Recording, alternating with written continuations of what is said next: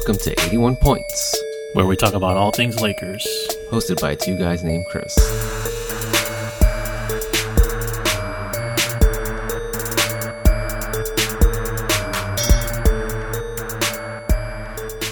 Okay, welcome back to another episode of 81 Points. Um, this is actually episode number 44, which is quite fitting because Oh, number 44 just Wow. dunked all over us Yeah. uh, this past 24 hours. Is it Uh, really our 44th? Yeah, it's episode number 44. Holy shit. And uh, we should have known. Truly poetic, right there. we should have known that number 44 was going to pull another rabbit out of his hat. Um, there was an earthquake yesterday, you know, that kind of shook up LA. Yeah. Uh, the second of um, the second earthquake in the past couple days. It's a big one too. Yeah, pretty 7.1. pretty big one. Um, but I actually wanted to uh, start with uh, a quote. I'm gonna play the sound clip.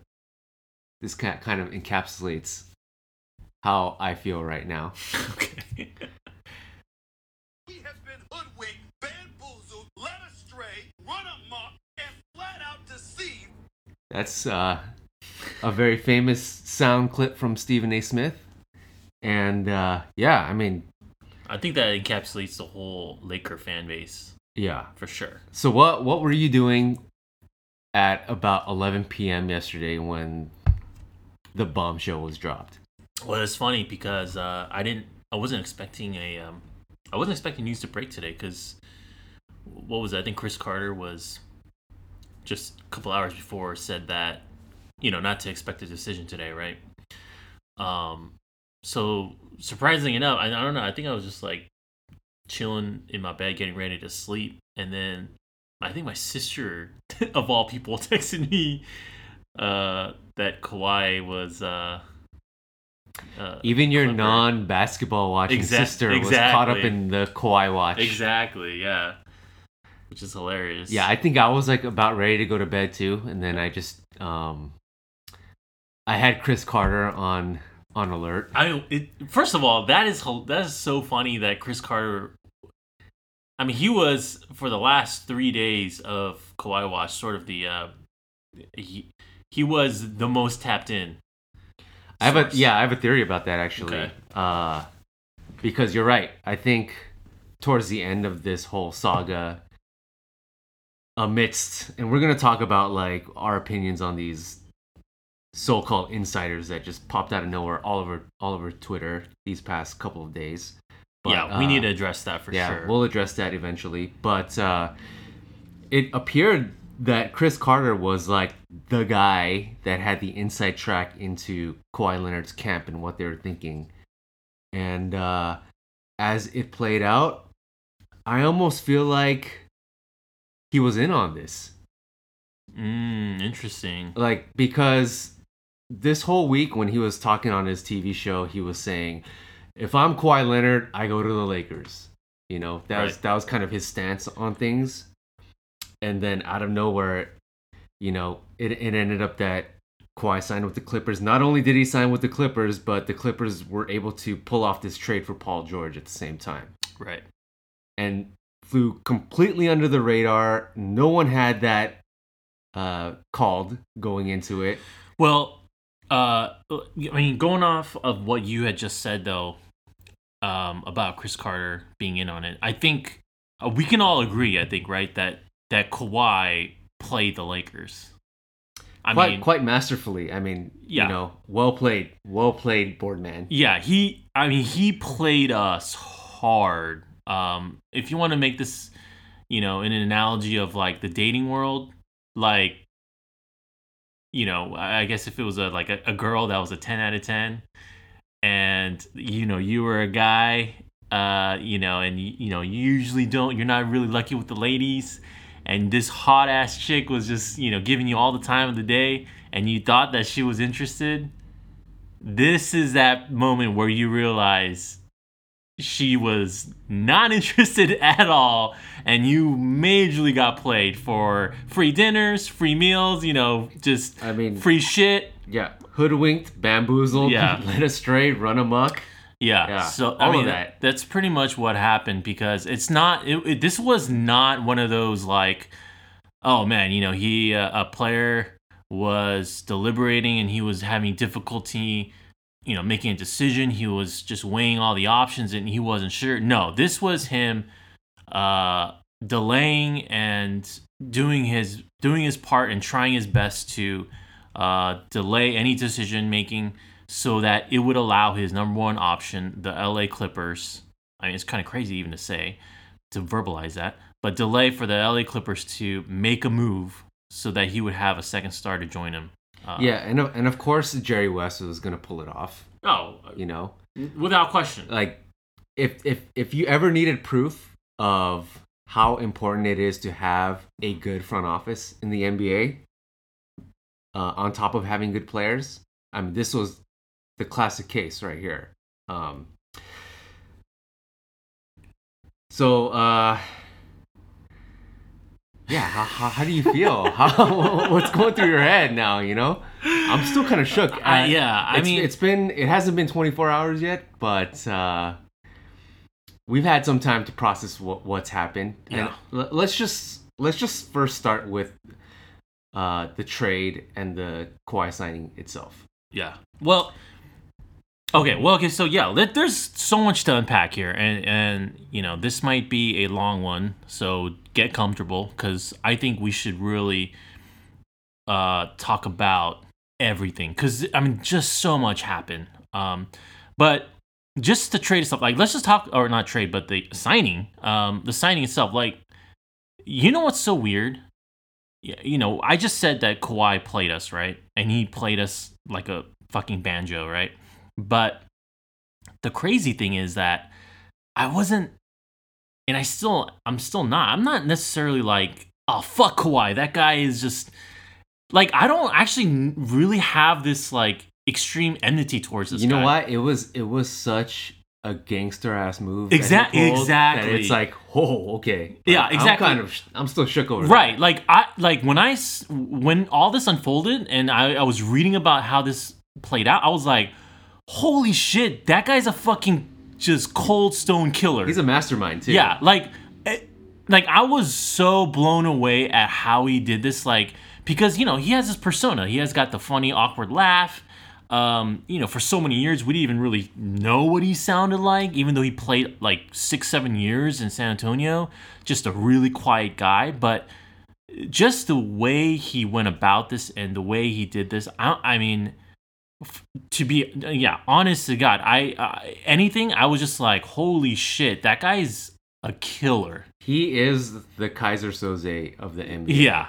No, for sure. And because his yeah, like you said, his persona was like uh, a weird kind of enigmatic dude, fun guy, you know, Yeah. with a weird laugh. The story about him Yeah. eating those apples and it none of that translated into him being like this genius mastermind behind the scenes that can pull this move where he Yeah. pitted three franchises against each other to ultimately get what he wanted. Yeah, for sure. Um, so I, I, you know, that was my initial reaction. That and I, you know, just taking myself in a third person perspective, just looking at, I was like, I, I thought that kind of interesting. That I was like, I'm not even mad at Kawhi to be honest. You know, I mean, I mean. To be sure, I'm bummed out as hell. Like this is a somber ass podcast, right? But I was really just blown away at how how he pulled this off. And it but there don't don't get it twisted though. There is a villain in the story. And I will tell you who that is. I don't even need to say. And I think you agree with me too, which is Yeah, I mean, obviously, um, the Lakers front office did not did not help matters here. did not help matters for sure. Um, But that's you- not who I'm talking about though. Uh, yeah, you're talking about Jeanie Buss. I know that. No, I'm not I'm not even talking about her actually. I, I mean Uh, she oh, is okay, the ultimate snake. Yeah, yeah. I mean, well, uh, yeah, we'll get to Paul George Okay. in a second. Oh, okay. you just Yeah. spoiler alert, guys. No, I'm just kidding. Yeah. Um, did you read? Uh, so Tania Ganguli uh yeah. put out this article about like what happened this week? Uh, did you happen to read that no, at all? I, I I think it's just so apparently, um, it was it was reported, uh, you know, now that everything's done, um, it's come to light that Kawhi met with uh, Jeanie and Rob the same Yeah, day that he I met saw with that. Uh, Paul I did George. see that tweet. Yeah, And uh, another gangster ass move by Kawhi Leonard. Yeah, yeah, and it it sounds to me like Kawhi, as many people have reported this whole time, which was unbelievable to uh, to my Lakers exceptionalism, that he wanted to be a Clipper for over for for a long time. That was that was number one on his list, Yeah. and this week was doing his due diligence that in case he wasn't going to go to the Clippers, he just wanted to make sure that the Lakers would be an okay destination. Like it almost sounds to me that he was leaving Toronto no matter what. And throughout this week, like Yeah. you know, the whole basketball world thought that it was basically between the Raptors and the Lakers where he Right. what he was going to do, but in reality it was he was going to come back to Southern California no matter what. Right. And it was either going to be the Clippers where he really wanted to go or the Lakers which he would have been okay with. Right. And the meetings with Jeanie and Rob, the meetings with Magic, the conversations that he had with LeBron and AD, that was all to make sure that if his fallback his plan. fallback plan would be acceptable Okay, to yeah. him. Yeah. Um, which is fucking unbelievable, unbelievable work Well, by Kawhi Leonard. Uh, again though again like it just shows you what a like what a strange dude Kawhi is to like want to Yeah. be a clipper you know what i'm saying and i don't care what anyone says like to want to be a clipper is a weird thing to, to want yeah, describe to people out there that are like not from LA. Maybe they're maybe we have uh, people listening that are you know not not here. It didn't grow up in LA. Yeah. What what is it like? What's the what's the dynamic in this city uh, when it comes to Lakers fans and Clippers fans? I I mean, first of all, I I get it if you you can be a fan out here of whatever sport or let's say that you know let's take basketball here because we got the Lakers. You can be a fan of a you know a major team like so the Lakers, you know the Dallas Cowboys, the New York Knicks. Um, you know, there's a select few of that that brand where you're kind of like National brands. yeah, you know, the Yankees. You're kind of like, come on, this it's kind of annoying to be a fan of a of a team like that, right? I get that. But the thing is is that the flip side of it is, is that the Clippers, it's not like the Clippers were just oh, the underrated team. The Clippers were a shitty franchise, and they still are, to be honest. Um, they've done a lot to fix that, but I'm talking about even when Kawhi was growing up, you know, his years of like, you know, being a, a kid and adolescent and growing up of as a sports fan, basketball fan, uh, a high school player. The Clippers were just a terrible franchise, you know, led by, you know, the now must much reported on Donald Sterling, the owner, who was like a racist, a terrible owner. Um, yeah, I mean, he he's he's actually done really shady business de- dealings even outside of basketball with his real estate empire.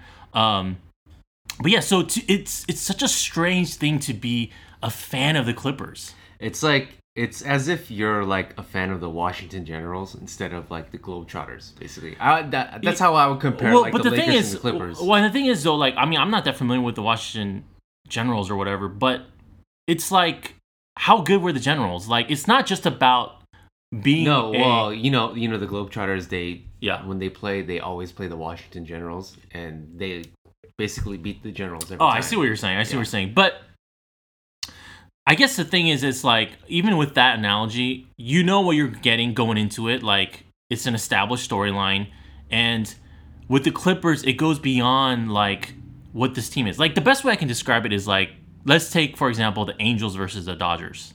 Yeah. Right? Angels, no matter what, no matter how much they will try, you know, they even changed their name to, you know, their city patronage to be the, the Anaheim Angels of Los Angeles. No matter how much they'll try, Los Angeles will always be the home of the Dodgers. The Dodgers will always own this town, right? However, I can see why someone would follow the Angels because, I mean, it's just it's They're the still, Orange County team. Yeah, and you know, and they they still have had great players come up, and they've won a World. they've Series. won the most recent. They've won the more recent World Series over the Dodgers, and so like they've had their time in the sun, and their organization as a whole, it's like there's nothing that was like there was no scandal, there was no like oh, um, you know, reports of this franchise being just a shitty one. So that's the crazy thing about the Clippers is that to be a fan of the Clippers is like a, just a weird, weird thing to do. I can understand that you're not a Laker fan, but to be a Clipper fan is is just an, it's another thing where I'm like, eh, Kawhi is just a, he's just such a unique dude. Well, You know? you know, especially like our generation. Yeah. It's like if you have to like purposely uh want to be different to be a Clipper fan. Yeah, yeah. So it just makes no natural sense. Right, at all. right. And so like it's kind of like you know how you're making the analogy that Kawhi is kind of like Keyser Soze. Um, Yeah. You know, and if you're not familiar with it, you're listening. Go watch Usual Suspects. It's a fucking top ten movie for a lot of a lot of guys out there. So check that out. But you know, for a more recent analogy, I would say he's almost like Joker. He's like fucking Heath Ledger from The Dark Knight. Yeah, there's a bit of that. Yeah, I mean well. the guy is just like I just you know because any logical guy is or you know a player of his magnitude and a player of his ilk will be like hell yeah like this is just championship every year. This is the easy road, you know? Yeah. So just it speechless man. When I saw and I found out that Kawhi was signing with the Clippers, it, it's just it was really really crazy. Yeah, even in the fashion that it, I mean, an 11 p.m. Friday night bombshell, which was, um, I guess, very appropriate for the outcome. Um, Yeah. But like you said, I, I think it was orchestrated, and I think I feel like Cris Carter did play a part, and he knew that this was all a ploy to, to just give the Clippers. He had to have. I mean, at Yeah, this point, like time. they wouldn't. There were absolutely no leaks uh, related to, you know, the potential of teaming up with Paul George. Like no one knew about that. Um, and then you have Cris Carter that's like giving updates. Like, of course, like I just I just feel like because of the tight-lipped nature of this uh, free agency negotiation, and Well- the fact that they let Cris Carter in on it, like right. he must have known of all the of all the voices, bit. right? I mean, there were I know there were some things about how like they shared the same agent, things like that. But it's like, come on, right? yeah, yeah, Um, but you know, the other thing I was gonna say was like, um, it, I don't know. I don't even want to say it's tight-lipped. They purposely leaked a lot of stuff to make it seem like they he wanted to go to the Lakers. So you think? I, I think um, that I think so. So you think because Cris Carter, after the announcement, he sent out another tweet saying that the fact that Magic, uh, his meeting with Magic, the information from that meeting was leaked. That didn't help the Lakers' case. So do you think that? I think that was just to rub that? it. I think that was just to rub it in. Uh, I mean, Oh, are you asking who do you who I think? yeah, because you know it came out that Oh, I think Magic, Magic, was leaked that. pulled out yeah. of church to talk to Kawhi. And Yeah, I think Magic leaked that for sure. yeah, I mean, come on, we know who Magic is. This is a he's an egomaniac. You know, he wanted to he wanted to get his credit for having brought Kawhi to LA. Yeah, and that's that's textbook Magic. You know. yeah. Okay, Um, okay. So we can we can put that to bed. Yeah. Uh, I do want to talk a little bit about um, the ultimate snake in all of this, Paul George. yeah. Before we before we go go in on PG, because I know we're gonna go in on him a little bit here. Oh, let's this- look. Let's look at the trade. I mean, when I think of uh, the trade between the Clippers and the Thunder, like this is if there was ever a win-win trade, this is the win-win trade because not not only of course the Clippers, you know, they they made this trade to get PG and Kawhi, but on the Mhm. flip side, the amount of picks that OKC got and they got what uh, SGA. SGA and Gallinari, Yeah. amazing trade for But OKC too. uh, but you know what? I that's 100% agree, but I I feel like I still would rather have the Lakers haul than this, wouldn't you?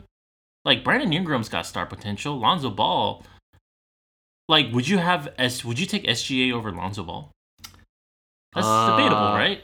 It's it's debatable. It's debatable, and I also feel like Lonzo has a higher ceiling. You know, he may not reach it he has a higher ceiling, but he has a higher floor too. For, uh, for sure, for sure. Um, Or but a lower floor. But you say. but you you know you you got to say that Brandon Ingram has the highest uh potential out of both deals, right? yeah, I would I would agree. Yeah, and you still got picks out of that too. The Lakers gave away three picks and two pick swaps, and the Clippers gave away uh five picks and two pick swaps. But again, how many of those picks are going to be lottery picks? Because Lonzo was a number two pick, Brandon Ingram was a number two pick. You also got the number four pick, I mean, so you got three top five picks. But you have you have Sam Presti making the calls, and he's known to he's had a history of um Oh, he's- doing really well in the yeah, draft. he's a yeah, he's a good GM. I mean, I would have loved him to be a Lakers GM. Yeah, of course, Yeah. of course. So um, I mean, we're we're we're we're nitpicking, but obviously they're both phenomenal hauls, and yeah, this is a incredible haul for. I mean, the fact because one thing you want to we need to point out too is that AD and Paul George they're not even the same stratosphere in terms of talent level. You know, I, I know. Okay, Paul George had a good year last year. I know he had a phenomenal year, Uh-huh, yeah. but ten out of ten times you're choosing AD over Paul Paul George uh, in any any franchise building scenario. sure. So, um, yeah, the haul to get uh, Paul, you know, you got from Paul Paul George is is incredible. Yeah, and that that uh that makes this deal even better for OKC because they gave up uh not as good of a player as New Orleans did, Right. And they got this incredible haul back. I mean, this team was staring at mediocrity in the face for like the next I don't know five or six years. or Oh, whatever. but but didn't they have unfinished business though? I mean, Did, I thought You know, you know to quote they had a strong brotherhood. to, to quote Paul core. George, you know, they had unfinished business though. I, I, I I'm so confused. I think his uh, four part uh, series, uh, The Journey, is on YouTube if you want to watch that still Oh for my God. shits and giggles.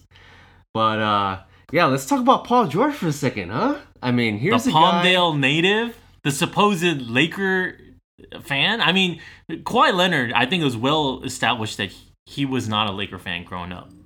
Well, Paul George was a Laker fan growing up. Yeah, he, and uh, in the past uh, three seasons, he's uh, bailed on two franchises while uh, spurning another in the process. Yep. Uh, awesome player for sure. Top ten player in the league, probably. Um, injury concerns. Well, top 10 sure. this past year, but before that, he was a top 15 player, probably. But okay, yeah. yeah. I mean, either either way, that's arguable. Um, you uh, uh, you know, he has he's just coming off of uh shoulder surgery, I think. Mhm. Um, everybody knows about that horrific leg injury that he suffered uh years back. Um, He's definitely got some mileage. yeah, and He's got uh, some things. who's to say that he's not going to want out of uh, the Clippers, you know, in the future because he's clearly shown to be a dude that has zero loyalty. Yeah. Can any franchise trust a word that he says at this point? Uh, I don't trust his ass. Yeah. I mean, let's let's go over all his snake, snaky, snaky, snaky, snake, snaky, snake moves. All right. Uh, let yeah, on and off the court. on and off the court. All right. Uh, snaky snake move number one. All right. Uh, Paul George tells the Lakers, "Hey guys, don't trade for me because I don't want you guys to strip your team of assets. Um, when I get when if I if I were to go there in a trade, because I'm gonna sign there anyways, guys. So don't trade for me." Snaky snake move that. number one right there, because we all know what happened. He resigned with the OKC Thunder, right? Well, yeah, he didn't get his wish uh, to be traded to the Lakers. So uh, what ended up happening was he was traded to All right. OKC, Okay. which now, I mean, well, He didn't even afford the meet. He didn't even afford meeting with the Lakers, by the way. Um, yeah, but continue, continue the timeline. Snaky Snake number two, which is what happened right now. um, you know, after the many, uh, like you like you mentioned, the documentary uh, chronicling his decision uh, for coming back, uh, quote unquote unfinished unfinished business, um, being just dapping up his his quote unquote brother, uh, Russell Westbrook. Um, Don't forget to throw in that uh, second straight first round exit too. Exactly. Um, but yeah, you know, just brothers for life, you know, um, throwing a party um, on his decision to re up with uh, the Thunder. And then meeting in the back channels in the fucking, you know, s- just secret secret alleyways of La Cienega or Fairfax or wherever they met wherever they met in LA, you know, hanging out with Kawhi Leonard to orchestrate his move out of it, uh, OKC. That's snake snake move number 2. I mean, people were shit talking AD this entire past season because he demanded a trade uh, with another year still left on his contract. Well, you know what? Paul George uh, one upped him because he demanded a trade with two years left on his contract. Yeah. Um, did you see the tweet that the mayor of Oklahoma City sent out today in reaction to this? No, what do you say? I mean, he he basically gave a very classy message of like we thank Paul. Was, he gave us unbelievable memories, but he he started off saying that we we live in a time where uh, stars are free agents even when they're not, Wow. which is a very wow. very true and poignant Wow, okay. uh, message there. All right. All right. I see you. I see you.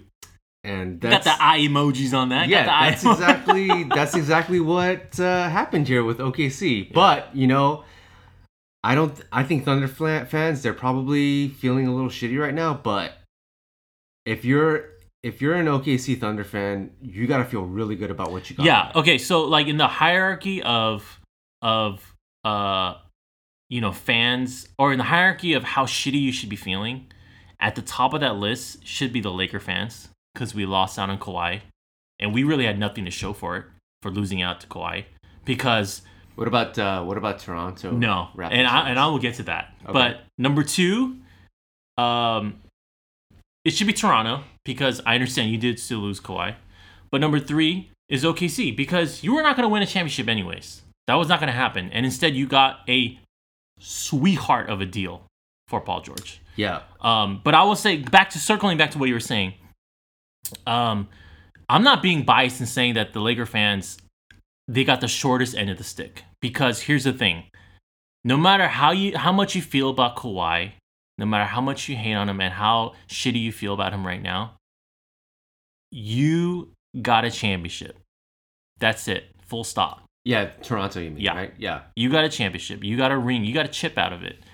That you will do a hundred out of a hundred times every single twice on Sundays, every single time. yeah, and, and you know, not to be cocky about things either. It's uh the the level of expectation in the two fan bases is different too. Like Sure. you know, Tor- Toronto Raptors fans, they probably feel the way like I probably feel about the Dodgers, Yeah. which is like I just want to see one. right? I just want to see one championship. right, because we haven't been able to we haven't been able to Yeah, experience. we, we know. Whereas you know us Laker fans, Yeah. it's like no, we gotta. Uh, we're, we're trying to build dynasties, like, Right. constantly, you Right. know? But even with all that, you know, like yeah, it, you know, you have never had a championship. You know, Yeah, And to have a guy come in his first year, come in and deliver on that, deliver on. We probably will not have. We do not have Toronto Raptors fans listening to this, but honestly though, like you will never, you know, to any Toronto fan out there, you will never forget these memories that Kawhi gave you. The buzzer beater, you know, the the final the. I mean, I will never forget. I'm not even a Raptors fan. I will never forget his was an- ten straight It was an incredible. his run. 10 straight points in what was it game 5 Yeah, um his performance it's just he he and you can say whatever you want to say about Kawhi but he laid it all out uh in these playoffs and he delivered and so boardman delivered and he brought a ring so no matter what you still got a ring out of it. And and and to the to the Raptors credit, like I see fans like and I saw the owner like you know people on Twitter like they're not even mad and they shouldn't be because Kawhi delivered. You know, Kawhi brought them a, a championship. So they're they're definitely behind the Lakers because with the Lakers, the Lakers got fucked. Like Yeah, I mean, uh, the reason they got fucked was because they had all this cap space, Exactly. and then they just let all the free agents sign, exactly, get signed by other teams. exactly. And now, I mean, it, no, if we had known what we know now, hundred percent, we would have over probably even overpaid for Patrick Beverly because you take away uh, a strong, strong starter from the Clippers, you know, and add to our team. yeah, You would absolutely overpay for Patrick Beverly if you knew that Kawhi was hell bent on going to the Clip, uh, Clippers. So yeah, the way this played out was, again, you know, Heath Ledger, Joker, Kawhi Leonard was just uh, he played us hard. well, you know, well, Beverly got offered three for fifty by Sack. Do you think the Lakers would have matched that? I think so. I I'm and I'm I'm only saying this if we knew, you know, if we had a fucking crystal ball, you know. I think so because I mean we would have offered that to to Patrick Beverly. He may not have been the option number one, but we would have offered, you know, the moon to D'Angelo Russell. I know he ended up getting traded, but you know we would have we would have gone hard for Jimmy Butler without a doubt. You know, if we knew that uh Kawhi Leonard was not realistic. Oh my God! Like, th- and and gonna say right now, if we had Jimmy Butler, Anthony Davis, and and uh, LeBron James, I don't care how much of a head case and how much drama there is on that team. I would go to war with that versus Kawhi. Yeah, PG. but I don't think Butler was ever a realistic possibility though. Like, Well- seeing how seeing where he ended up. I mean that's that may be true, but at the same time, like you, I don't know if we would ever know because it was clear we were clearly sending the message that look, while all these guys are cool, our heart is set on Kawhi. It was Kawhi or bust. Yeah, I mean, it was Kawhi or bust. it, it was Kawhi or bust and um i i still yeah of, of course like you know our opinion of our the lakers front office is not is not good right now for sure but uh you're I- saying I- you're I- saying we can't we can't blame him for going after Kawhi. of, yeah That's what you're saying. yeah maybe maybe it, it's i think it's fair to say it could be fair to say that they should have seen the signs coming you know Yeah, I don't know. Uh, Unfortunately, But it was a risk. It was a risk that the Lakers had to take, and I, I kind of understand it. That's why. That's another reason why I'm not like too mad at Kawhi right now. Oh, I'm not mad at Kawhi at all. the, yeah. the the most of most of my vitriol is towards Paul George because he's screwed us over twice. yeah. Uh, I know you don't like Jeanie, and Oh, that is the understatement of the year. and I think the reason is because she's her she burned that bridge with Jerry West, right? Yeah. Well, that's not the only thing. Okay. Um. So should we talk about Jeanie Buss now? Because Yeah. this falls squarely on Jeanie Buss, hundred percent. Um. I mean, you were you were sending me some very hey now, hey now, hey now, hey now. That's that's let's not go into that. Let's not go into that. That was the heat of the moment. That was heat of the I was like, whoa. That was heat of the moment. However, I- my heart was hurting for Jeanie Hey, when I was reading those. Text messages that however- sent me. as, as Stephen A would say, however, um, I, I mean, look, I it it squarely lands on Jeanie Buss because this all happened. This the way this transpired. The the reason why we're sitting here with no Kawhi Leonard on our team. You can trace it all back because Jeanie Buss made that decision to not bring Jerry West back. I mean, I, uh, I there's a potential counter argument to that, but Sh- Okay, I mean, I'm willing to hear that. I'm willing to to to be convinced otherwise, but that is the reason why we're we're not sitting here with Kawhi Leonard because at the very least we'd be in a much better position. That's for sure. Because what Jeanie Buss did was she unnecessarily put us in a precarious situation, unnecessary gamble of putting first time executives in Magic Johnson and Rob Pelinka in a in a time in our history, in our you know in our Laker timeline here, that's it was so crucial to have a an experienced and extremely like adept front office executive. That is for sure her fault. Yeah, so- no question. you know, and it, and. I get it. Like if you didn't want to go with Magic Johnson, if you didn't want to go with Jerry West, then go Dave- with David Griffin was there. David Griffin was there. Yeah. Uh, David Griffin was there. Hell, th- this is the thing. And I keep bringing this parallel with the Dodgers.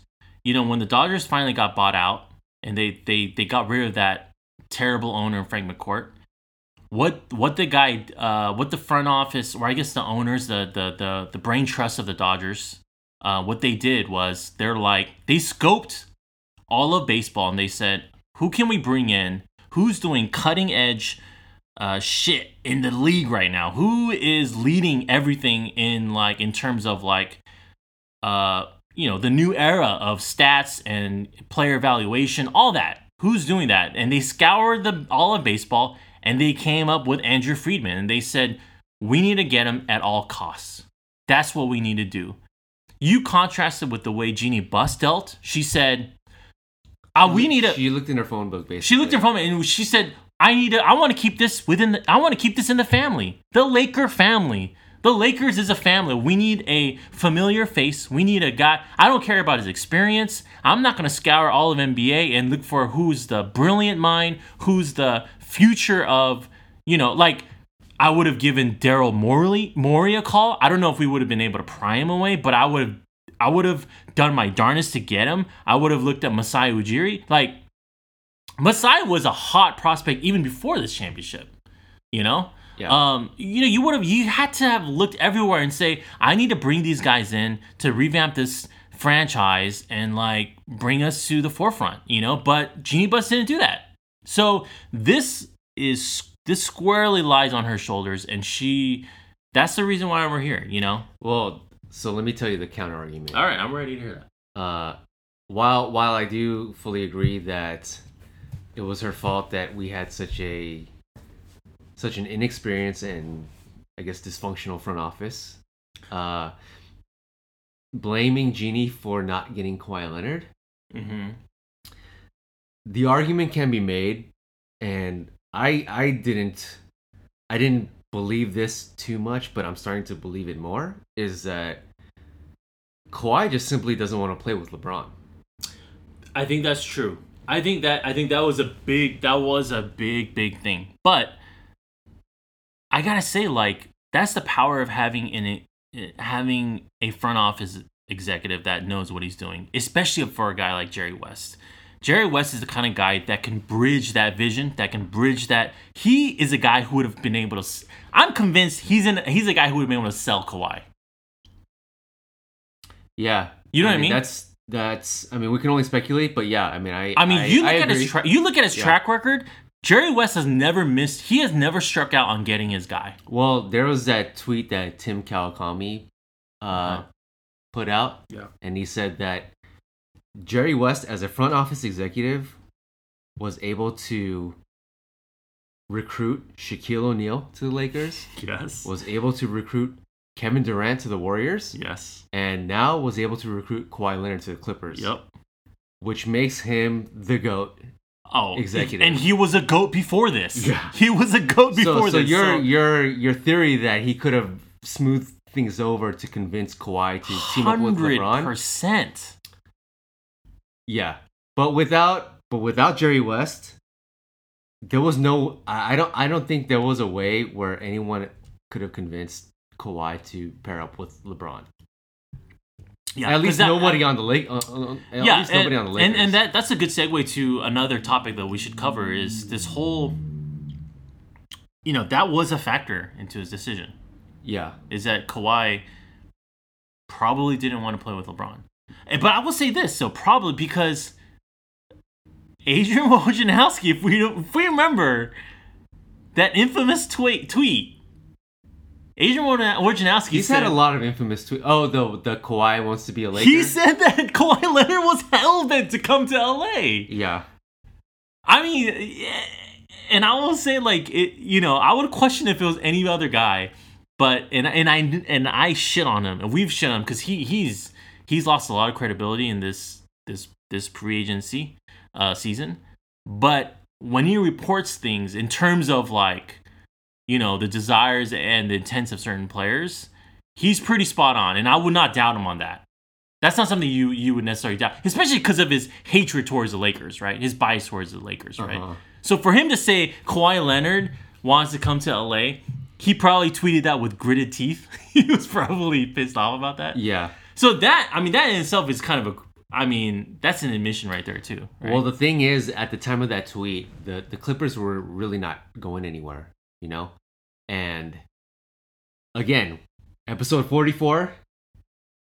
You know, Jerry West, he was able to orchestrate all of these little moves, so He to did. to create a an exciting up and coming roster. They made the playoffs. Well, again, know? again, that's the thing, and, and that's why, and that's why I'm still blaming Jeanie for all of this because, you know, we talked about it ad nauseum, but we still got to bring it up. You know, the whole thing about how a great GM is worth his is worth his value by working along the margins, being able to like trade up, being able to find the value in the bargain bins. Yeah. And that's what Jerry West did during this whole two years. Yeah, I mean, if the Clippers were ass right now, like Kawhi wouldn't have come. No.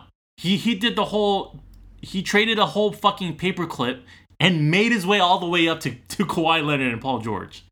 That's what he did. You know the the Blake Griffin trade, as cold blooded and as fucking savage as that was, that ended up helping Yeah. the Clippers, and then he flipped Tobias Harris for Yeah. you know Landry Shamet, a couple picks. He traded Chris Paul to get Montrezl Harrell, Lou Williams, Yeah. Uh, and that's the makings of the goat executive right yeah. there. And you contrast that, you contrast that with a guy like Rob Pelinka who what did he do? Yeah. So what what did Rob? Well, that's a good segue because now I want to talk about I want to talk about the aftermath now, okay, of of the Kawhi and PG pairing. Um, the Lakers obviously after uh you know being left at the altar, they had thirty two million dollars in cap space to to fill the rest of their roster because they still had what like four guys on their team at that point. Yeah.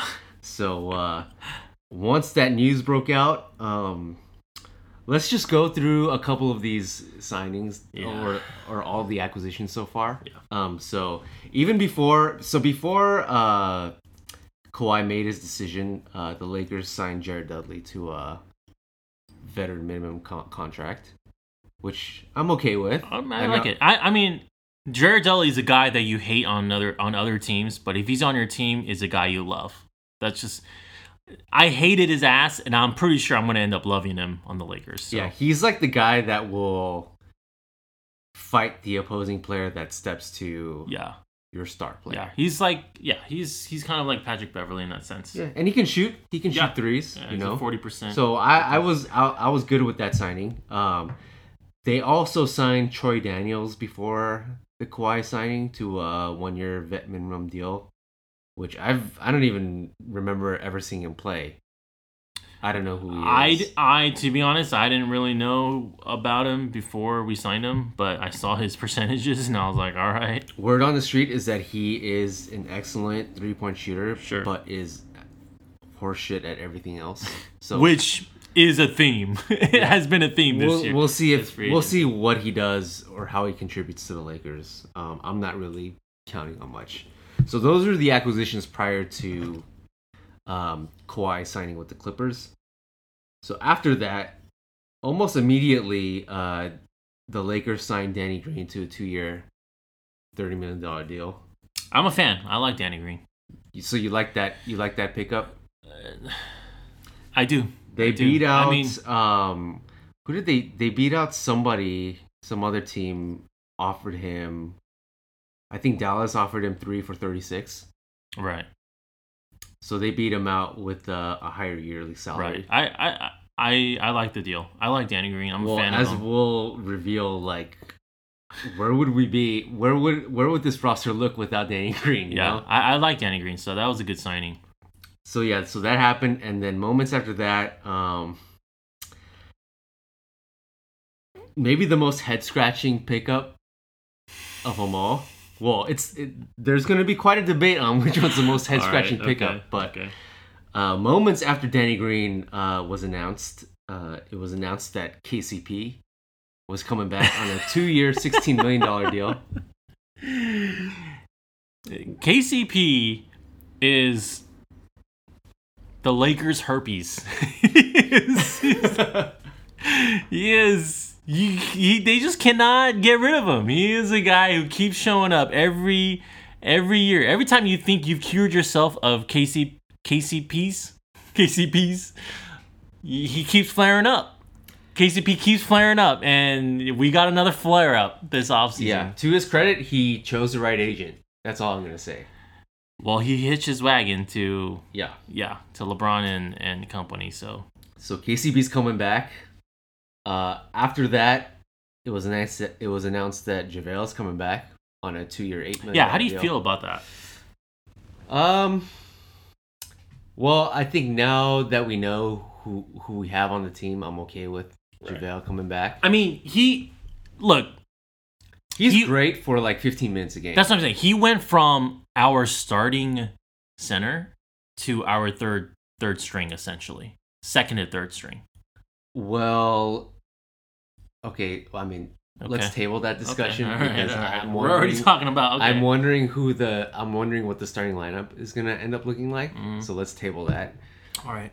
So after McGee, uh, then I think starting from this morning, um, Quinn Cook was picked up on a two-year, six million dollar deal. Yeah.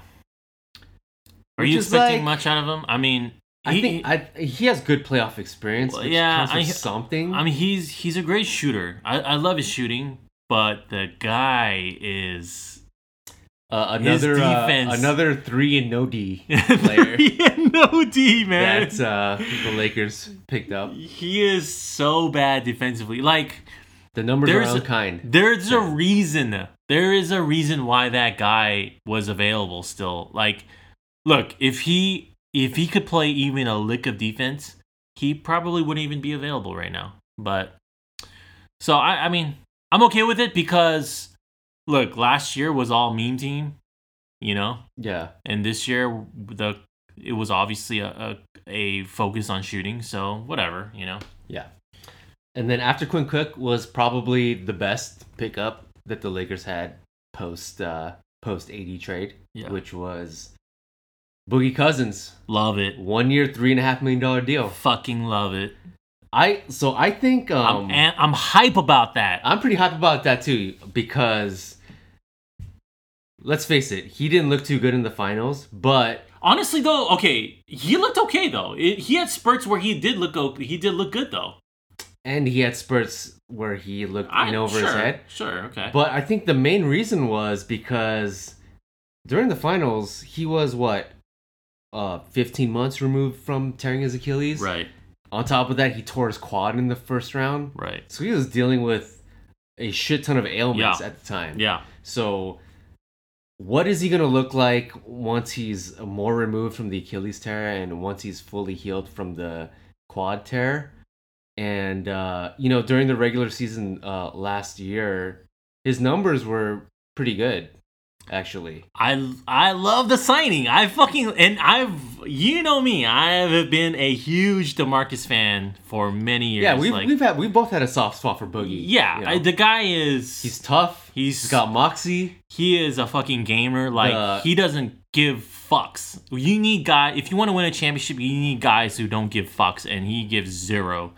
Um, he's got none to spare. So Demarcus Cousins is the unfortunate thing is he does bring a bit of baggage. He's kind of a head case. I get that, and and uh, honestly, I feel bad for Frank Vogel because He's got his work cut out for him for sure.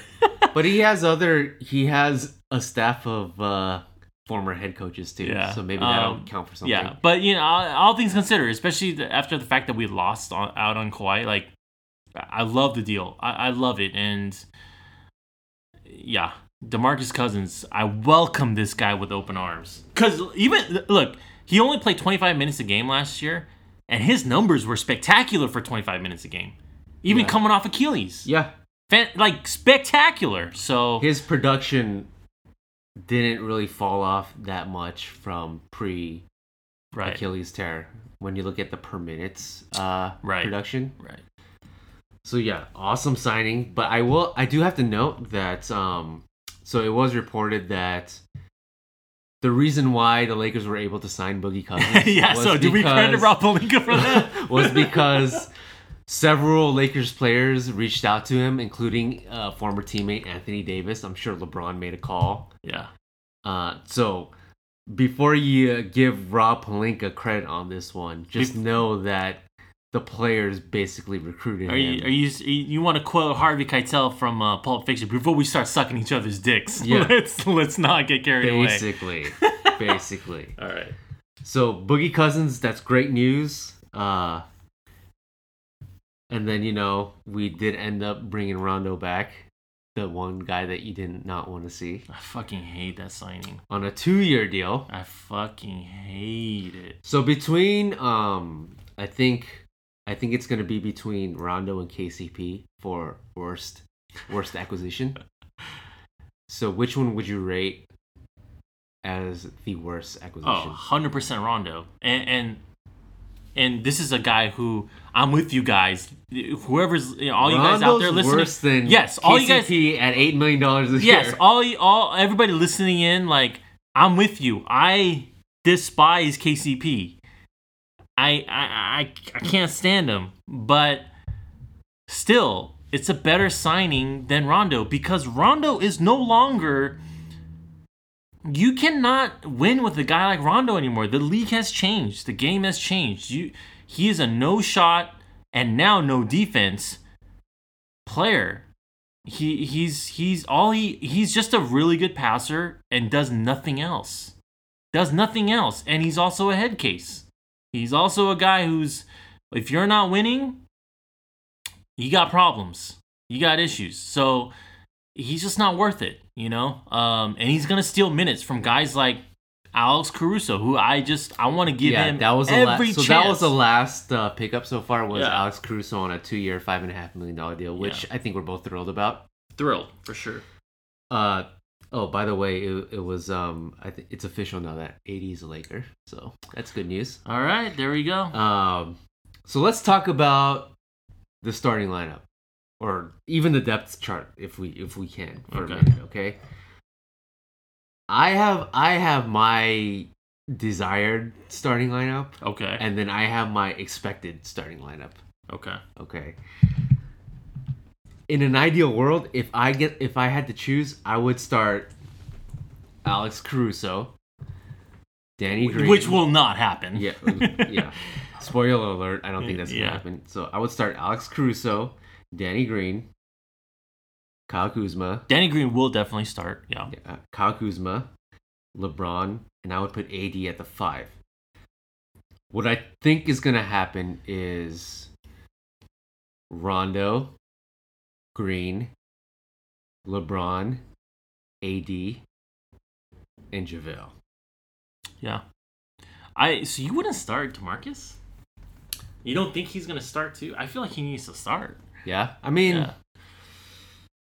And granted, it's I up for debate. Granted, how is Anthony Davis at the at the four though? I'm not 100 percent familiar with his performance. I can. I think he can do it all. Ah, true. I think he can do it all. Yeah, and it- just fine. yeah, and that's, that's- his. That's his preferred position. And if that's the case, then I say uh, put Demarcus at the five, AD at the four, and then uh yeah, slot everybody over. Like, yeah, that that's a, that's a team that that's just, just gonna score at ease. You know.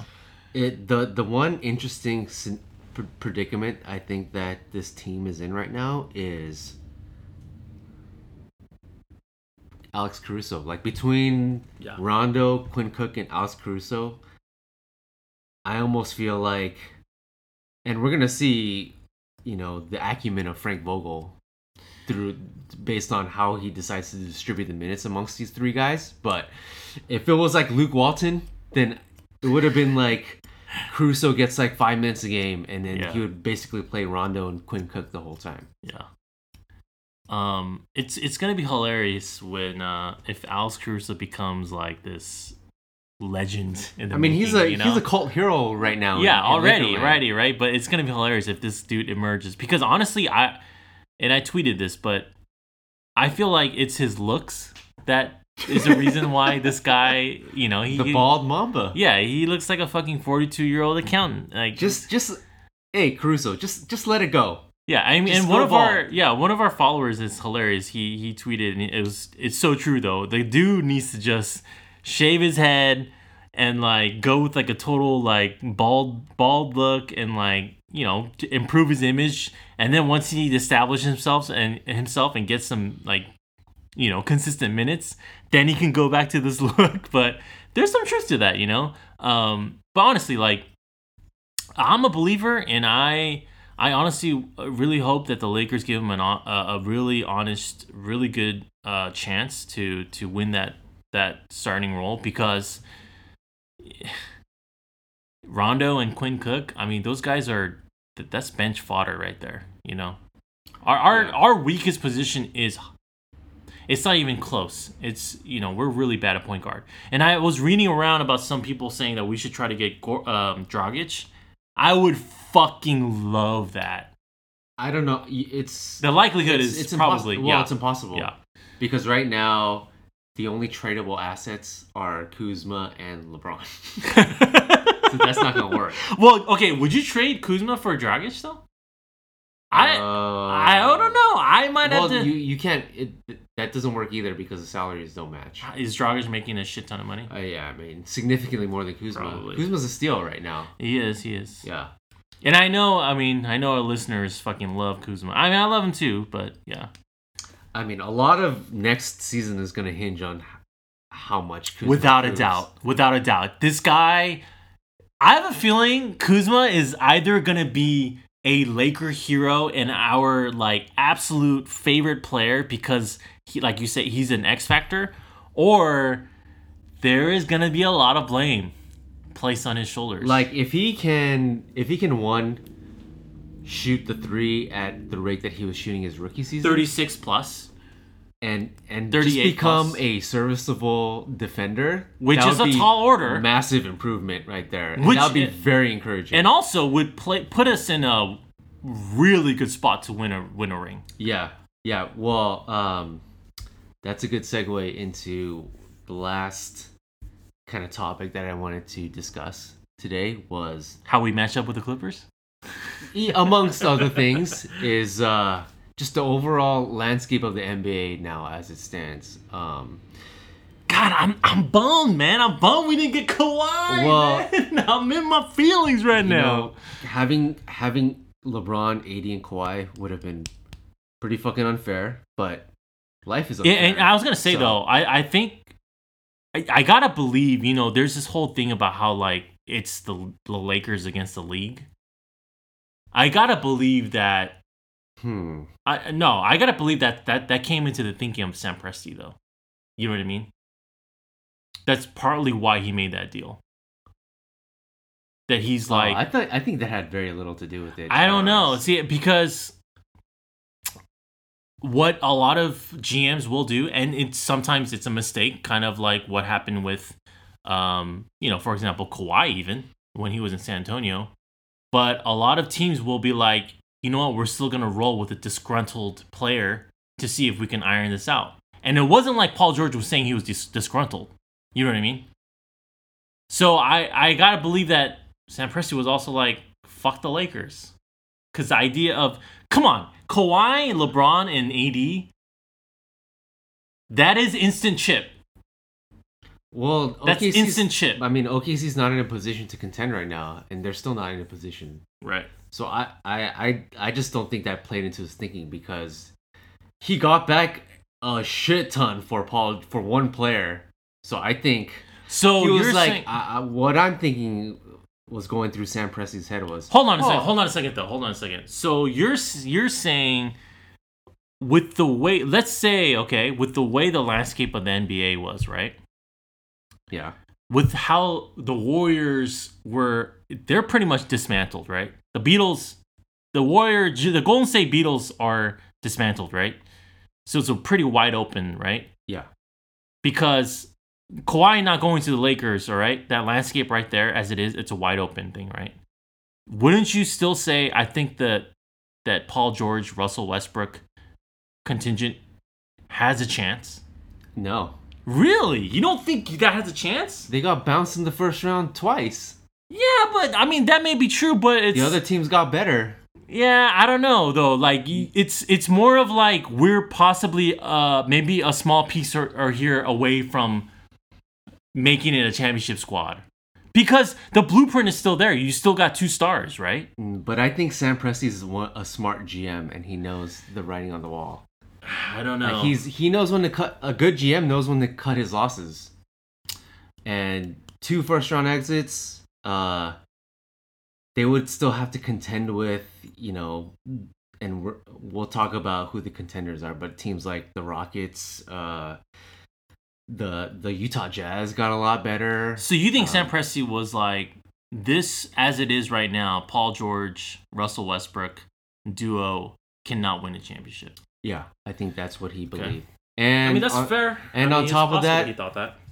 he had, you know, these gigantic albatross contracts that he couldn't move. Like, who's going to take Steven Adams' contract? Nobody. Who's going to take Russell Westbrook's contract? Uh, that remains to be seen, but it's arguable that he has maybe one of the two worst contracts in the NBA right now Wow. between him and John Wall. Damn. That Supermax contract is crippling if it doesn't work out, though. Wow, that is from coming from a UCLA Bruin right now. He Westbrook is going to get paid what 47 million in his last the last year of his contract. Yeah. Um, which by the way, they're they're it's it's out that you know OKC's trying to shop him as well, and they're looking for Yeah, I mean, I understand. to- I mean, you you essentially raised the white flag when you gave away. yeah. Paul So I you know I don't I I do think that there are certain teams that are that would love to screw the Lakers, uh, which includes you know the Clippers, the I don't even necessarily the think though. Spurs. I mean, but I don't. I- I'm not even necessarily saying it, it's they want to screw the Lakers. I think it's more of like there's got to be some play in it too, where it's like it's fucking unfair. You because the league is so geared towards like as long as you have the actual talent, talent always wins out in the NBA. If you got the stars, you're gonna win a championship. And the idea of Kawhi going to the Lakers would have meant instant championship for the next three four years. You know. yeah, and but I think some teams do plan out for like five or six Sure. or seven years Sure. down the road, I- which I, I- think is happening in Right. OKC. right. Um, but yeah, I uh, So contenders. yeah, let's talk about the contenders. Um, I think according to Vegas, so once the Kawhi and PG news dropped, uh, that vaulted the Clippers at the top of the line in, in terms of the Vegas odds. Uh, I think things have evened out a little bit now that, um, you know, we see more of how the Lakers team looks. Yeah. I think the last I checked, What's the the Lakers latest? and Clippers were tied for the best odds. Really? That's interesting. So they were both around like plus 350 or something like that. okay. Um, I took a quick look at the league as it stands right now, and I, if yeah, I asked myself the question like, which teams believe that they can win the chip this Yeah. upcoming season? yeah. And I came up with up to 11 teams in the league. right now Wow. That that Shit is- probably think that shit- they have a legitimate shit is wide winning. open right Yeah. now. And I'm not even I didn't even include the Raptors because they're not I think Oh, they're out of it now. Yeah, that's true. But again, this is Kawhi Leonard essentially. He was Heath Ledger right now. He's a Joker. Yeah, I mean, look, there's tremendous balance in the league now. Um, He's an agent of chaos. He yeah. just he just fucking yeah. so so I, I I want to um list off these teams Okay. and um obviously these are teams that I feel like in their minds they think that they're contenders. Well, first of all, I want to know though, who do you? I mean, I I don't know unless you want to cover that right, you know, later. But who do you think is the team to beat right now? I would have to say the Clippers. Oh man, doesn't it hurt you to say that? Because I feel the same way though. It's true though. You got to give Jerry West credit. and here's the reason though, right? And we we talked about this offline though. Here's the reason why the Clippers are the favorite though. That defense it it's a fa- it's a fucking banger. That defense is fucking monster. You got Kawhi, two-time defensive player of the year. mm-hmm. You got Paul George, who is a f- as much as I hate his ass, phenomenal defensive player. First team All NBA. Yeah, and he was a defensive player of the year finalist last year, right? Yeah. Um, you got Patrick Beverley, who is, uh, you know, gotta say too, he's a phenomenal uh, defensive player as well. Um, Montrezl Harrell is great. Yeah. Um, so you, I, that team defensively is incredible. Um, And they have they have three players on their team that can score like 25 30 just points buckets, a night. buckets, Yeah. right? Uh, Kawhi Leonard, you don't gotta even talk about him. Paul George, great offensive player, and you got Lou Williams, who is a walking bucket. You know, it's it's a rare it's a rare moment where a franchise adds two superstars. Well, okay, one and a half because I know how you feel about PG, but let's just say He's one a and a star half- though. He's a star. Okay, two stars Right. and at the same time maintain their depth. Right. I mean, we kind of saw this a couple of years ago when they added K when the Warriors added KD. It's kind of that level of a seismic shift. I, I would feel, you Yeah. know. And Vegas knew What they did. And Vegas knew, and they they uh, calculated that accordingly. Yeah. So, so I would I would say the Clippers are the favorite right now. yeah, Um, which And- and that is, is- a fucking Twilight Zone shit thing to say. yeah, and and that is a reason why the one reason why I've I, I I'm like compelled to hold back on like feeling like the Lakers should be the favorite because don't get me wrong, I, I'm I'm I'm still feeling good about our chances. Yeah, I, I'm I, I still like our chances. yeah, but sure.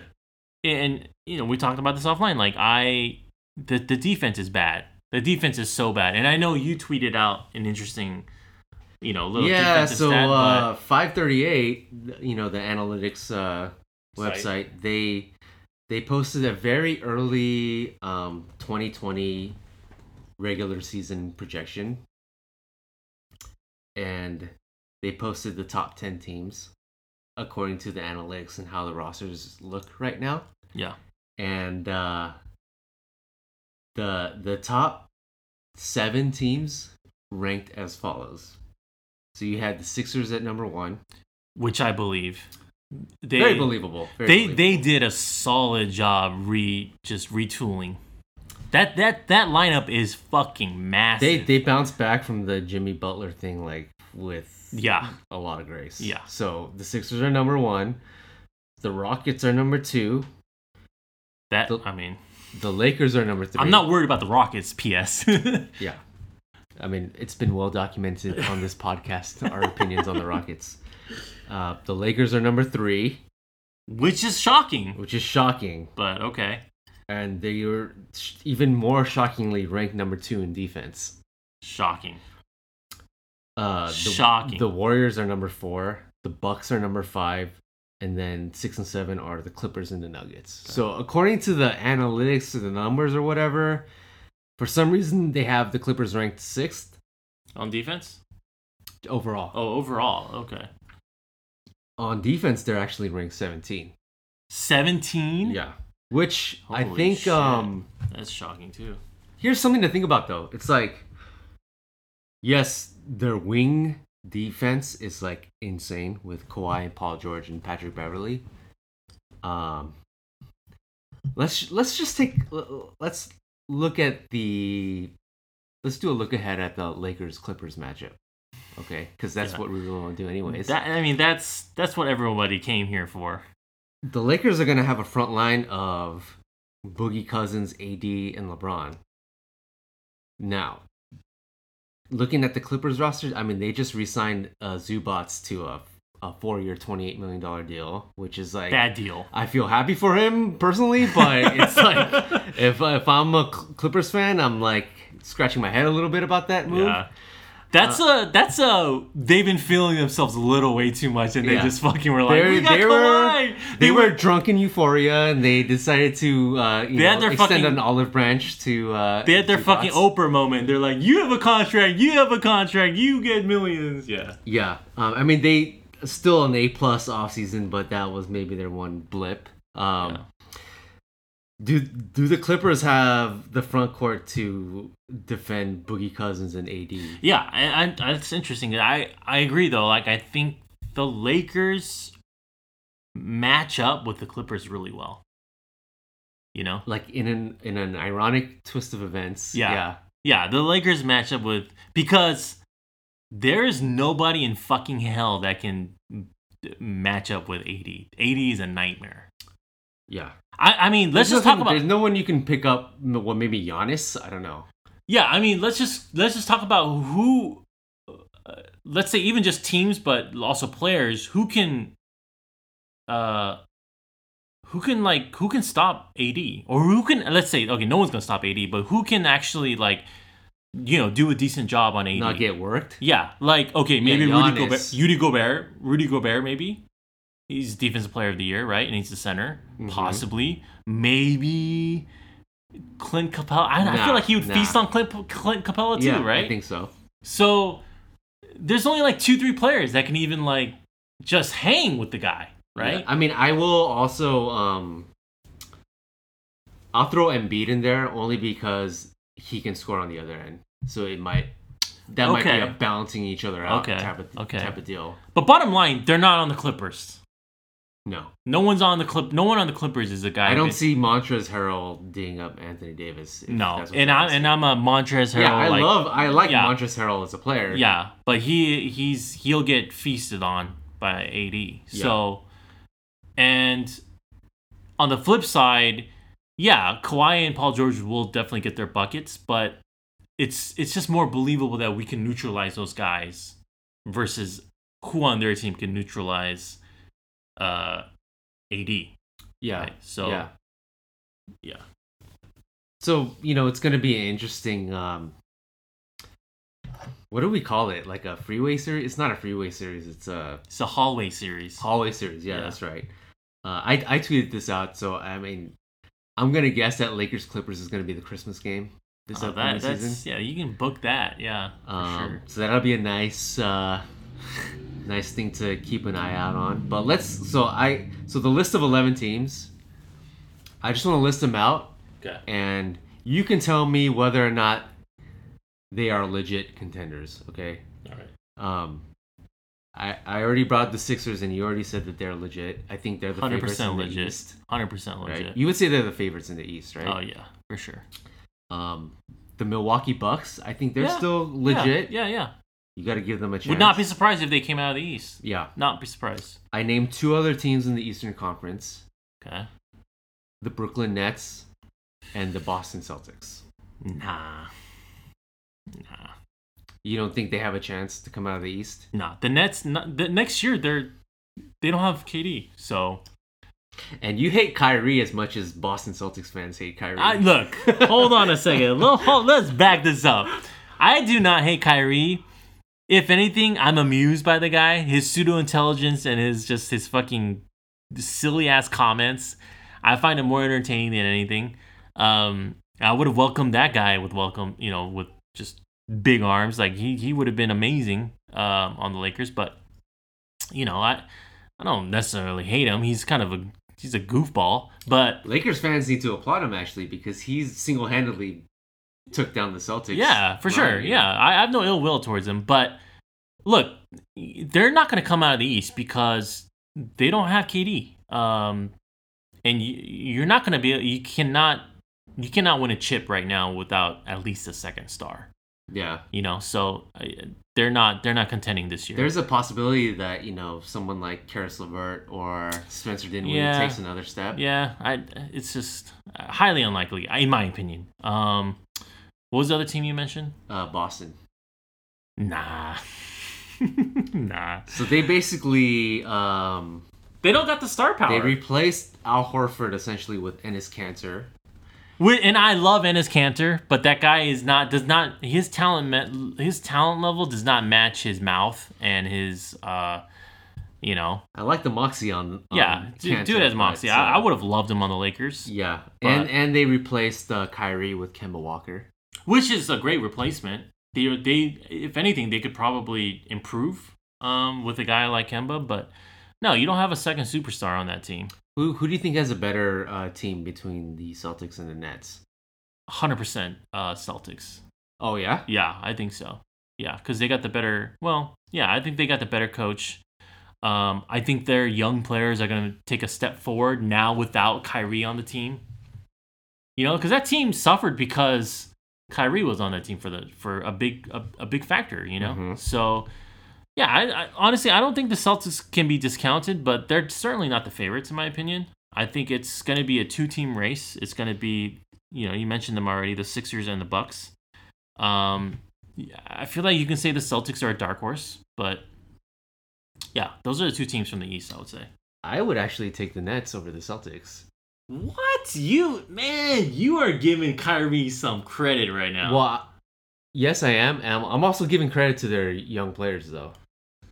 yeah, I mean, don't know, look. maybe, maybe. Kemba Walker, Jayson Tatum, Jaylen Brown, Gordon Hayward. Would you take that, or would you take Kyrie, Caris LeVert, Spencer Dinwiddie, Jarrett Allen? Uh, yeah, that's a good. That's a good point. I mean, on paper, I guess, but I, I would give. I still. I- Brad Stevens is a great coach. Yeah, he's a know? great coach. Yeah, he, That's true. he's he's been kind of shit on this past uh, this past season, and but I, I don't buy it. I think he's a great coach, and I think they're gonna they're gonna they're gonna do much better this year. You mean all the Gordon Hayward dick writing that he was yeah. doing? yeah, and look, I, and I'm I would love to see the Celtics fucking become a you know middling team. So I would love to see the Nets outperform them anyways, but I, I just don't see it. Yeah, they're they're. I mean, they're staring at three four seed. Yeah, Looks like. yeah, So it sounds like amongst these four teams, the realistic contenders at this moment are the Sixers and the Bucks, basically, yeah, for sure, with an edge to the Sixers, I guess we would say. for sure. Okay, things get a things get a lot more interesting in the West, I would say. Now, Oh yeah, it's just, it's still a death row. so uh, I listed seven teams in the West right now, which sounds insane because there's only eight playoff spots.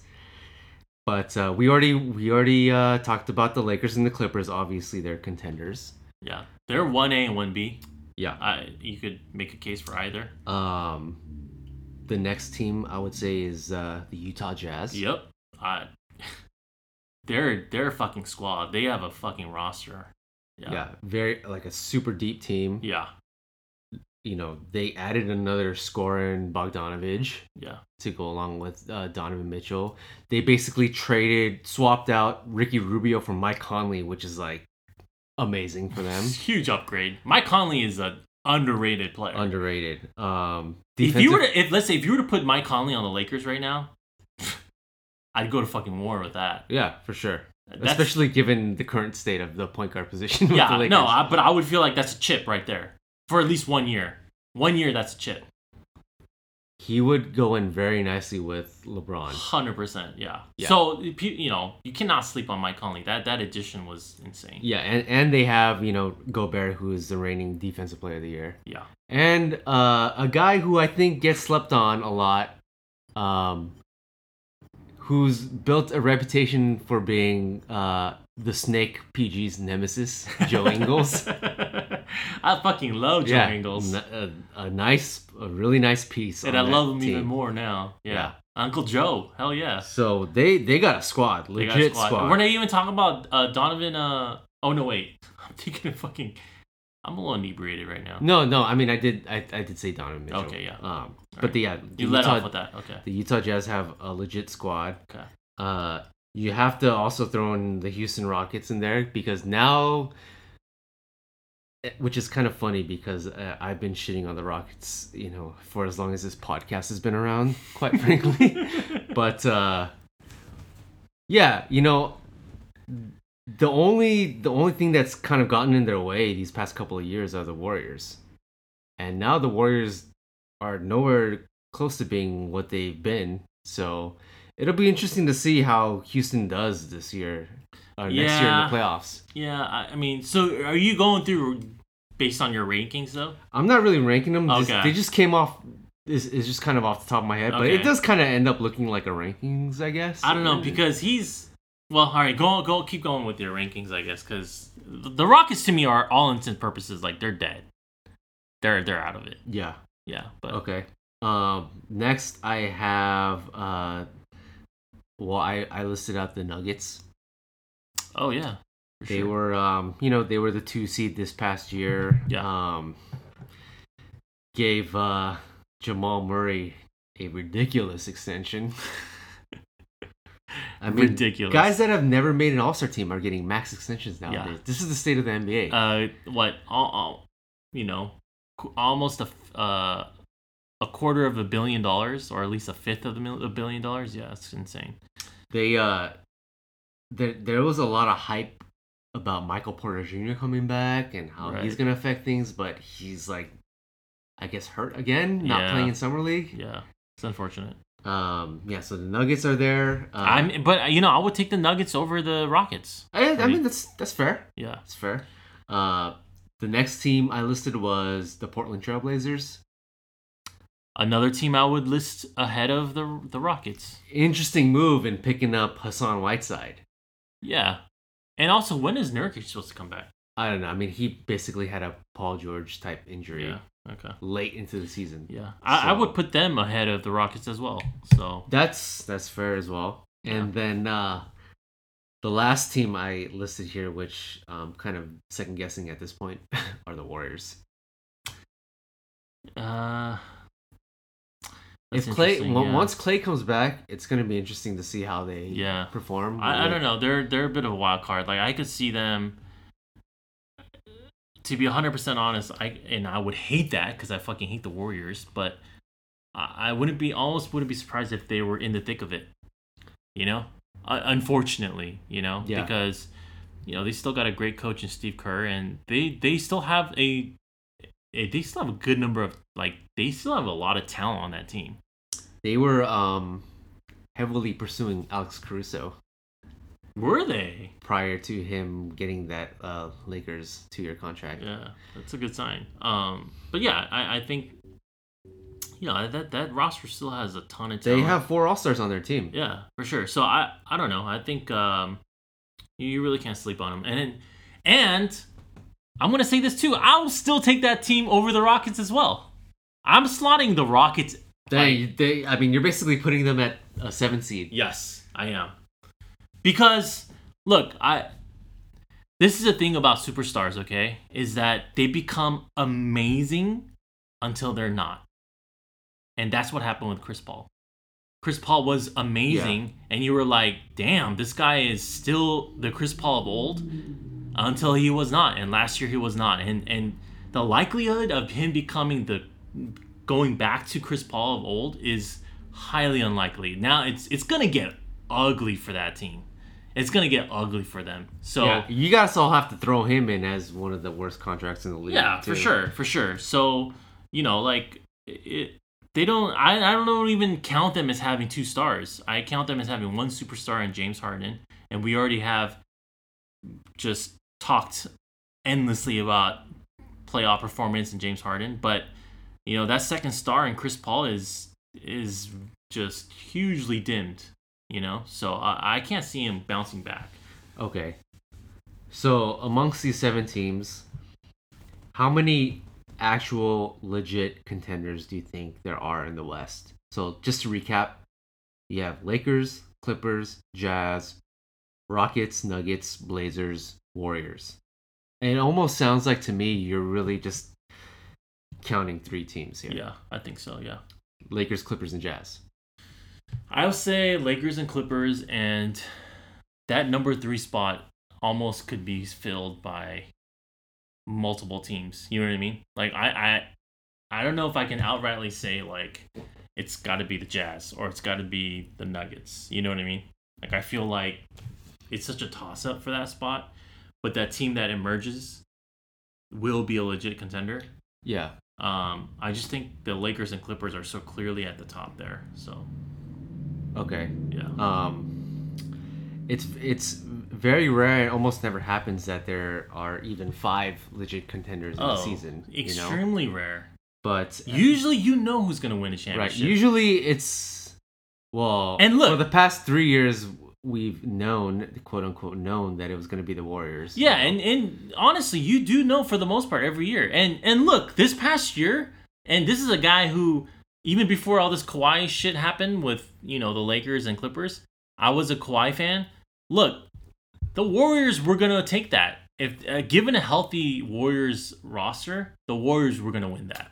yeah, Uh, let you know, don't get it twisted. Don't get the this narrative narrative changed. You know, don't like, don't misunderstand the the situation and how it unfolded. Like, the Warriors were gonna win if they were all healthy. yeah. So that's just the mantra in the NBA, and it hasn't changed yet. So, um, yeah, The it was reported that Kawhi actually reached out to KD before he reached out to yeah, uh, and you know, I thought that was bullshit. I thought that was bullshit, and now I'm thinking, damn, that was probably true. yeah. That was probably true. So this whole it's I it's kind of funny because this whole time before last night I was thinking, God damn it, if KD didn't tear his Achilles, the Warriors would have won, and then there would have been no question that Kawhi would have come to the Lakers.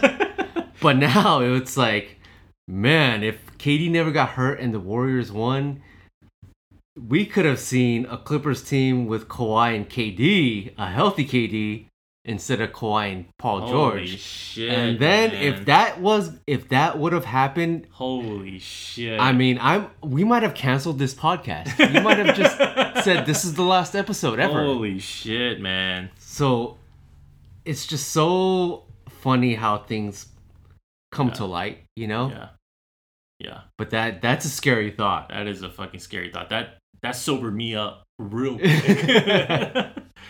So yeah, going into next season at this very way too early uh prognosticating moment, there looks to be about five actual contenders that we're saying. yeah, Uh, and and and one thing that I want to make sure uh, we also cover and and that we we I we need to make sure we talk about this. Okay, um, is that if you're listening, right?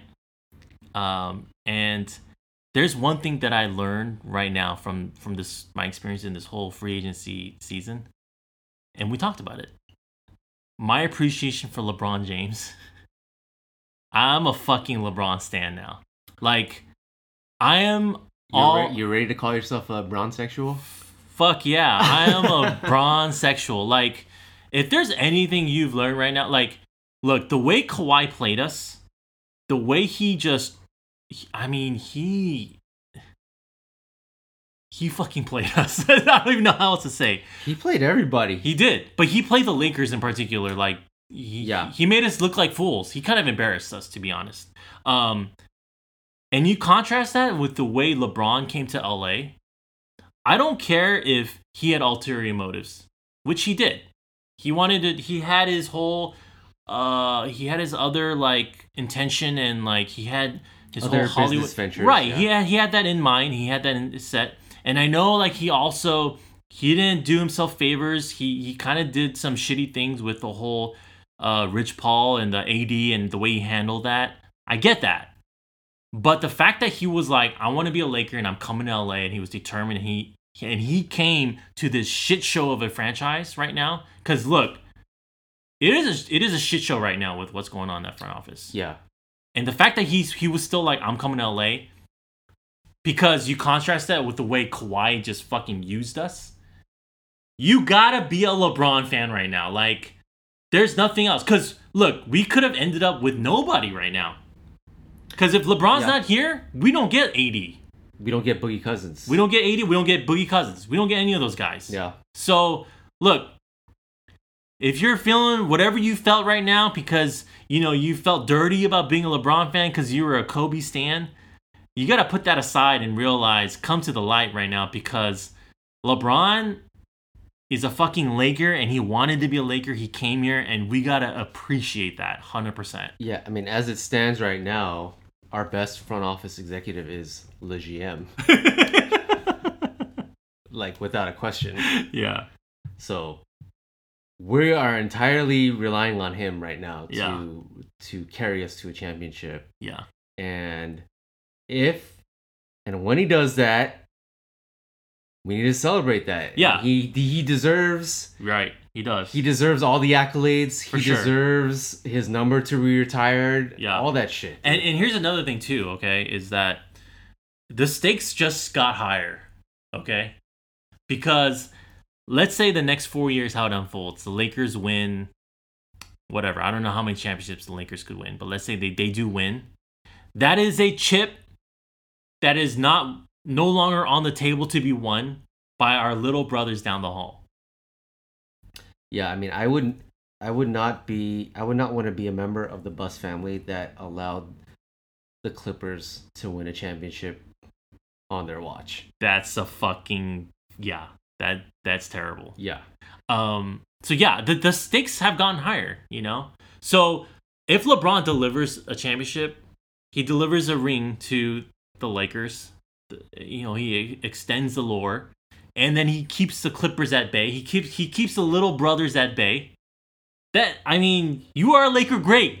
Yeah, I'm ready to label him a Laker great if he's able to do this, you know? He's Yeah. got to you know, but he's got to do it, you know, but um I just gotta say, I I became a I appreciated LeBron James, you know, after all this shit unfolded with Kawhi Leonard. So, and if you're listening, you gotta appreciate LeBron more too, for sure. I'll say it one more time. He's the only thing that's keeping this franchise afloat at this moment. Yeah, for sure. and I don't want to, you know, bring up, you know, more negative thoughts of the future, but I will. You, we also have to think about the fact that AD is actually a free agent after next season. Yeah, and nothing's a nothing's And a guarantee nothing's a anymore. Not anymore. If we had if we had Kawhi, that was That a would- guarantee. That, yeah, that would have been money in the bag. we, but- yeah, You never know what's gonna happen with AD too. I mean, if if we're looking at a second straight disaster season, then I can totally see AD walking away. Yeah. So, thank our lucky stars for LeBron as it stands. Uh, you know, I do want to bring one positive that's come out of this experience is that we don't have to spend any time listening to these fucking so-called insiders on Twitter anymore. you talking about the nephews? Yeah, all the all the wannabe wannabe Wojs and wannabe Shamses out there We saying shouldn't that even they have sources, saying that they have insider information. Like, I don't need you. I don't need you in my life ever again. Like, get the fuck out of here. The salt is real right now. Like, Oh, it's just shit. like That's hilarious. doing doing this shit just for clout, just Yeah. for your 15 minutes of fame, and That's just hilarious.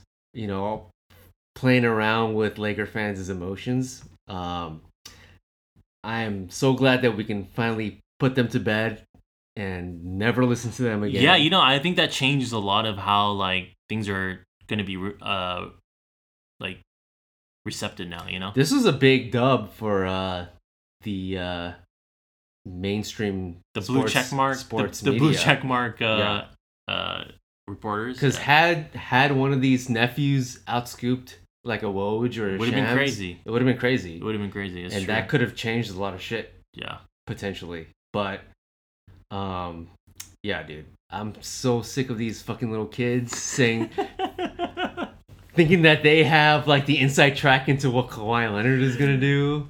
that that yeah, the nephew insiders that was short lived. Yeah, they had their moment. I mean, they Um, rose real quick, and then uh Yeah. I think almost Yeah. all of them have deleted their deleted their Twitter accounts. So uh so rip rest in peace to the uh the nephew insiders. not even rest in peace, man. I would Oh, fucking shit. bury you in the ocean like Bin Laden style, dude. Just dump you, dump you in the Oh, ocean. shit. Just sail away from your Damn. ass. Okay. Okay. All right. So good thing is we don't have to. F5 season is over. We don't have to Yeah, I mean, to these idiots This anymore. is it. This is our roster. This is what we're going more. Well, there's still two more spots available. yeah, that's true. Um, we mo- we might save them for like the buyout market. right. I know a lot of Laker fans are still wanting Iggy to come to the Lakers, but it seems like the Grizzlies are not willing to just buy out his contract. That would be sick. Um, That would be great. so we'll see. We'll see what happens, but I, it, it's safe to say that we have a pretty good sense of what the team looks like heading into next season. Yeah. Um, so yeah, I mean, I think like a lot of the sports media members out there, I think I need to take a break as a fan. you need to take a break from F5 it's, season. it's it's been an exhaustive past week. I mean, I feel kind of emotionally drained Yeah, for sure. throughout this. So yeah, rest easy. I mean, It look look. it's the at the outlook is still good. yeah. At the end of the at the end of the the day, we still got a solid roster, and we're still one of the favorites to take it all. yeah. I mean, And that's I all know, we can ask for. You I know, like- I know. It's it stings as hell knowing that Kawhi Leonard is on the Clippers, but I think the moment that we see LeBron and AD play together, yeah, that's gonna um it's gonna ease a lot of things. put a hop in our step once again. yeah. So, with that said, let's try to enjoy the summer. We can go back to our lives now, thank God. Uh, but there's a lot of there's a lot to be optimistic a about as, look forward as, to. as Laker fans. You know, Yeah. we don't we don't want to be uh, the gloom and doom Laker fan podcast. At the same time, we don't want to be sunshine pumpers either. So we keep it real here at 81 points. Uh, and we say, you know, we're optimistic about our chances of obviously we want we wanted that insta chip feeling but uh Yeah. It, let's we'll, we'll just put it this though. It's gonna feel that much sweeter though. If we win and if we win and chip this, it'll it'll feel that much sweeter. i'm i'm looking forward to seeing uh lebron on you know the most rest that he's had in over a decade Yeah. so with that said uh we'll end the podcast here thank you guys for listening and uh we'll check back in with you next time Thank you for tuning into 81 Points. We are a Los Angeles Lakers podcast hosted by me, Chris Lim, and my longtime friend and co host, Chris Lee. If you like what you heard, please hit subscribe and leave a rating or comment. We'd love to hear your feedback. You can get more episodes of 81 Points on iTunes, Google Play, or wherever you get your podcasts. See you next time.